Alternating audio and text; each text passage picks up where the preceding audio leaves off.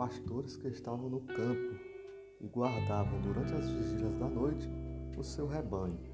E eis que o anjo do Senhor veio sobre eles, e a glória do Senhor os cercou de resplendor, e tiveram grande temor. E o anjo lhes disse: Não temais, porque eis aqui vos trago novas de grande alegria, que será para todo o povo. Pois na cidade de Davi vos nasceu hoje o Salvador, que é Cristo o Senhor. E isto vos será por sinal: achareis o menino envolto em panos e deitado numa manjedoura. E no mesmo instante apareceu com um anjo uma multidão dos exércitos celestiais, louvando a Deus e dizendo: Glória a Deus nas alturas, paz na terra, boa vontade para com os homens. Nos versos lidos abaixo, amados, nós vemos a revelação do Evangelho de Cristo a todos os homens nas palavras que dizem que será para todo o povo. Nós vemos então os principais objetivos, as principais causas do Evangelho para com os homens. Primeiro, o Evangelho significa literalmente uma boa notícia. E o anjo do Senhor veio sobre aqueles pastores que estavam no campo e trouxe essa notícia, essa notícia. Pois na cidade de Davi vos nasceu hoje o Salvador, que é Cristo o Senhor.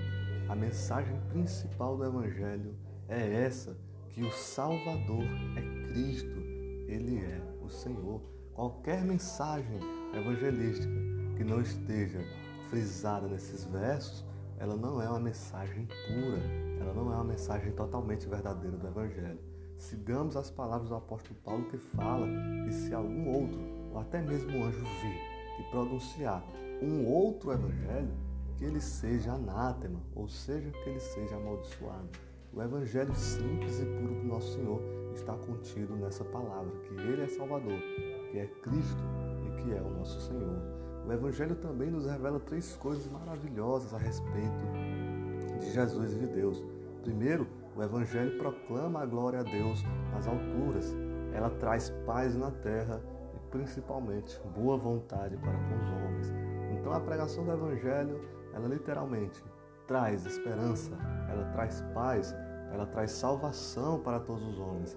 Ela nos ela espalha a partir de então a graça de Cristo que tem nos alcançado, para que as nossas obras mortificadas não sejam o efeito da nossa salvação, mas que o efeito principal seja o recebimento do Evangelho de Jesus Cristo em nossa vida, em nossos corações.